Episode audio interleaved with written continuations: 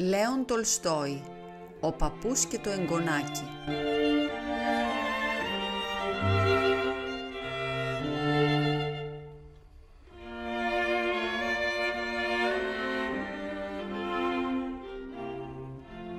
Ο παππούς είχε γεράσει πολύ.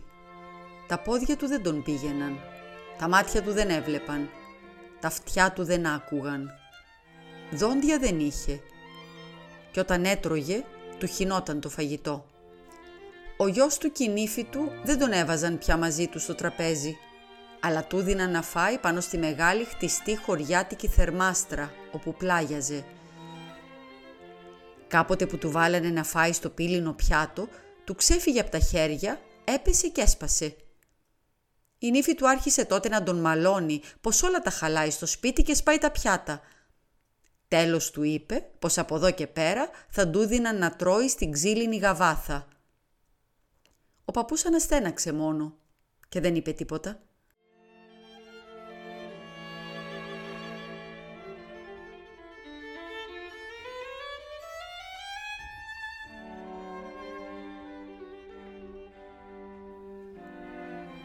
Μια μέρα ο άντρας με τη γυναίκα του παρακολουθούσαν που ο γιος τους μαστόρευε κάτι σκαλίζοντας ένα μικρό κούτσουρο.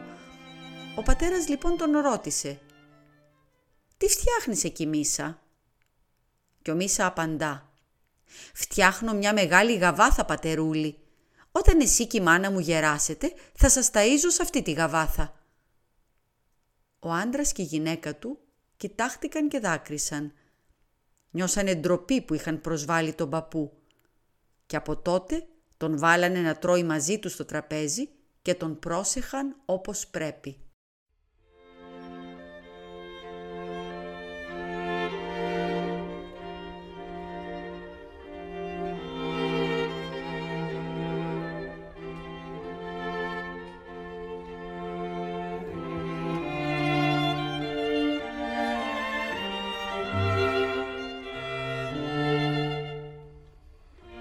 Χριστίνα Μπράβου διάβασε το διήγημα του Λέοντος Τολστόη «Ο παππούς και το εγγονάκι».